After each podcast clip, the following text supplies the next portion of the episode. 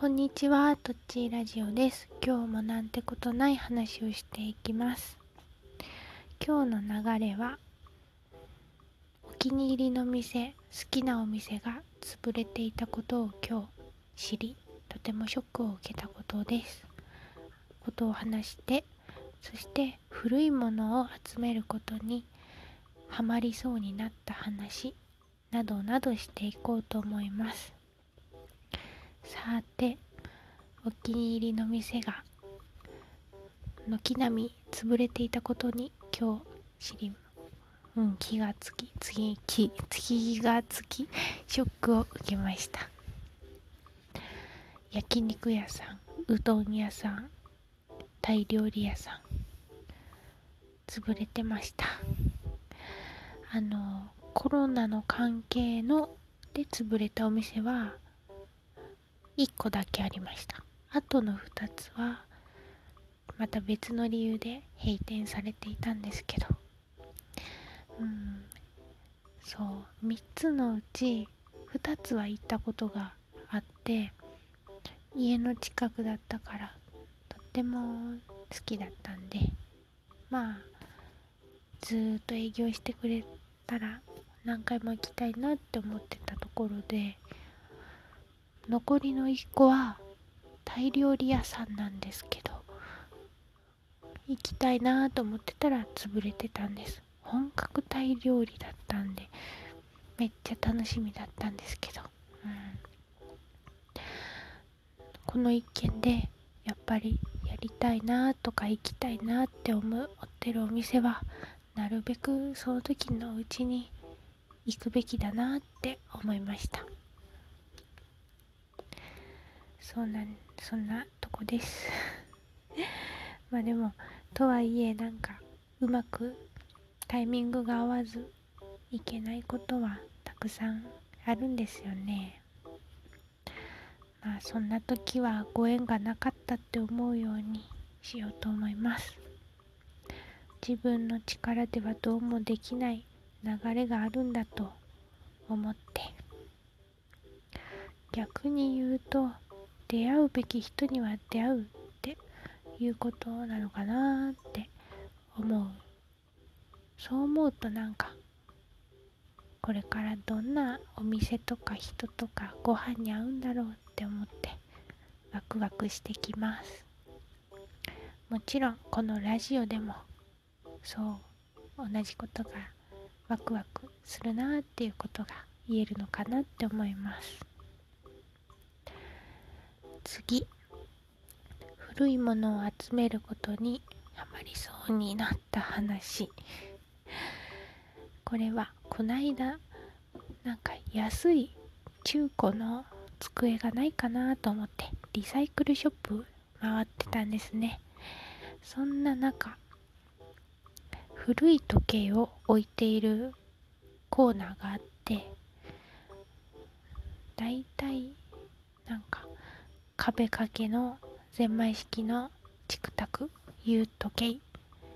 壁掛け時計とか手回しゼンマイ式の目覚まし時計とか。まあ動くのもあるんでしょうけどだいたいジャンク品って書かれていまして。でも昭和レトロというか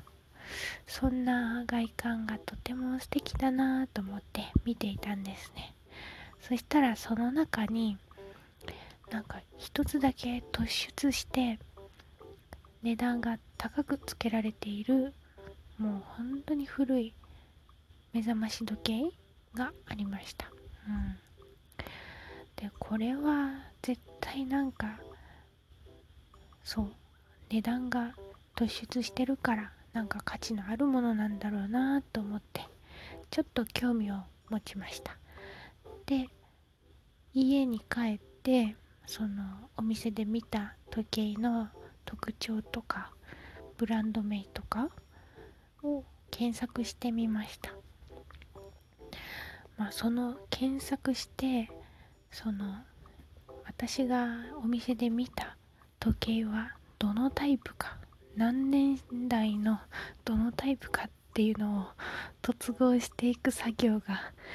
あのとってもワクワクして楽しかったです。うん。で私が見た時計はこの年代のこのタイプだったのかって判明した時のスッキリ感は達成感はものすごくあの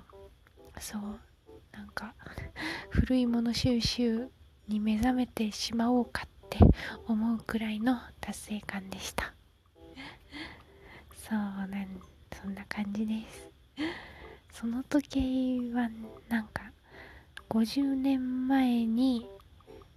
あの作られたゼンマイ式の手回しの目覚まし時計でした。うん。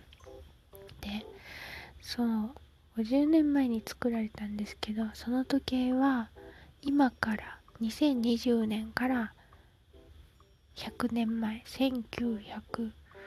1930年代くらいかな。20年30年代くらいに作られていた時計の復刻版として今から50年前に作られた目覚まし時計だったらしいです、うん、私もこれがもし今から100年前に作られていた目覚まし時計だったらちょっと手を出したかもしれないんですけど50年50年もまあ古いんですけどうんちょっとまだ 買うというこう買うに買うには至ってないです。ただそうとってもロマンあふれる世界だなって思いました。こういう古いものを見るのは。うん。なんでこの世にはまだ私が出会っていない沼夢中になるハマっていく沼がたくさんあるんだなぁと思いました。うん。と思うとまたなんか同じことの繰り返しになるけどワクワクするなって思います。うん。そう。私も収集癖があるかないかっていうとある方なんですよね。うん、だから怖いなって思います。うん、私も中途半端に収集はしてるんですよね。あの石とか拾ったものとか 海で拾ったものとか、うん、そう。で海あの海で物を拾うことがちょっと最近ハマっていて。シーグラスとか貝殻とか石とか。骨にまではまだちょっと手を出してないんですけど結構インスタグラムとか見てるとウニのウニを拾ってきて標本にするようになんかそう加工してる人もいるしなんか死体死体？人の死体じゃなくてあの何かわからない動物の死体を持って帰ってきて家で骨を標本として置くように処理してみたいなそういう収集をしてる方もいらっしゃるんですけどまだ私はそこまでちょっとそこまではいけないんですけど石とかガラスとか貝殻とかはちょっと拾って持って帰ってます。うん、